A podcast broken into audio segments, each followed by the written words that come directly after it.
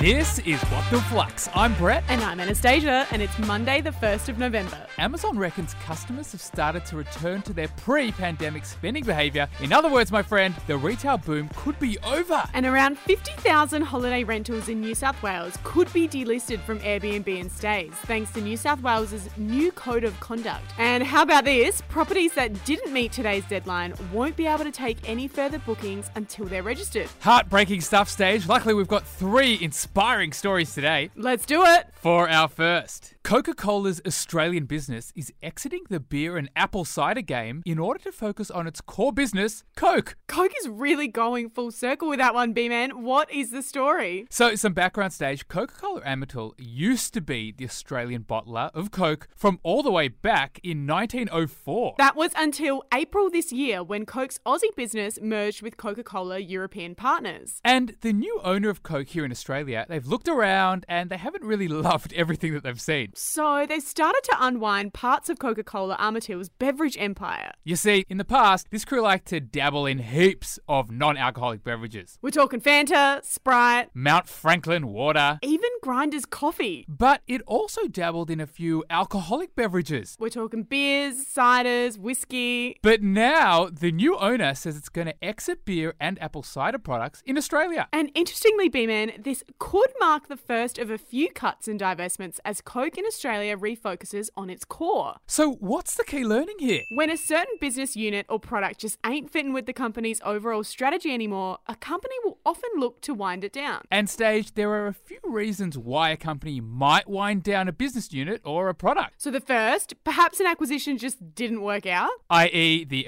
acquirer doesn't think the acquired business is doing that well in that area of the business. Or two, perhaps there's been a change in market value for the business unit or product line. Or three, perhaps there's been a big change in the company's strategy. I.e., the company switches up its long term goals. And in this case, it means bye bye to beer and cider. For our second story, after 17 years, Facebook is rebranding its corporate entity to Meta. I'm not sure I'm into it, stage, but the deal is done, so what's the story? So, Facebook has been Facebook since forever, but Facebook has now revealed the big, big change at the company's virtual reality event named Connect. The new name is Meta, and it's meant to align the company with its new mission, the metaverse. Facebook founder and robot Mark Zuckerberg even said that from this point onwards, the company would be metaverse first, not Facebook first. But we can't deny this has come at a pretty convenient time for old Facebook. The Facebook crew have been facing some pretty serious backlash lately. Yeah, that's after a former employee leaked plenty of internal docs that put the company in a pretty bad light. So, what is the key learning?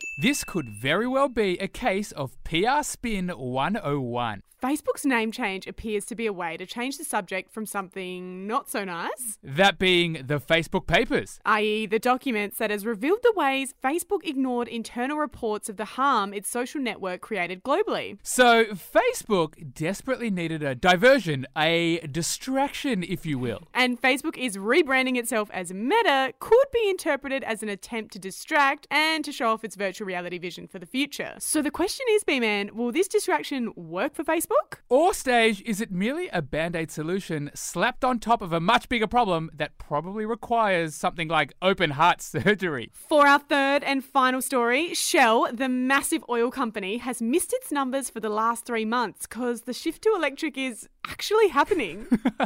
it was bound to happen at some stage, so tell me more. Shell is the global oil company that's worth a monstrous 183 billion US dollars. and it's been mainly focused on oil, fuel, and petrol products, you know, the stuff that ain't particularly great for Earth. But the tide is turning on Shell because it just revealed it missed its third quarter earnings expectations by around 2 billion B-man. And uh, why exactly did that happen? Well, Shell said Hurricane Ida in the Gulf of Mexico dented its oil and gas production in the area. And uh, it just so happened to send its profits down by a whopperoony number of 25%. Plus, Shell also announced that it has set itself a bigger carbon reduction target. The old set off the bad stuff with some good stuff, hey B-man? In fact, Shell has also pledged to become a net zero carbon emissions company by 2050. so what is the key learning? If you're a slow mover in the oil and gas space, eventually it all just catches up with you. Think about it, B-man. World governments have been setting emissions targets benefits and incentives for people to take up electric vehicles. And Shell, who make a big chunk of their revenue from petrol, could be facing even tougher conditions. That's because car companies like Ford, for example, just announced that they're spending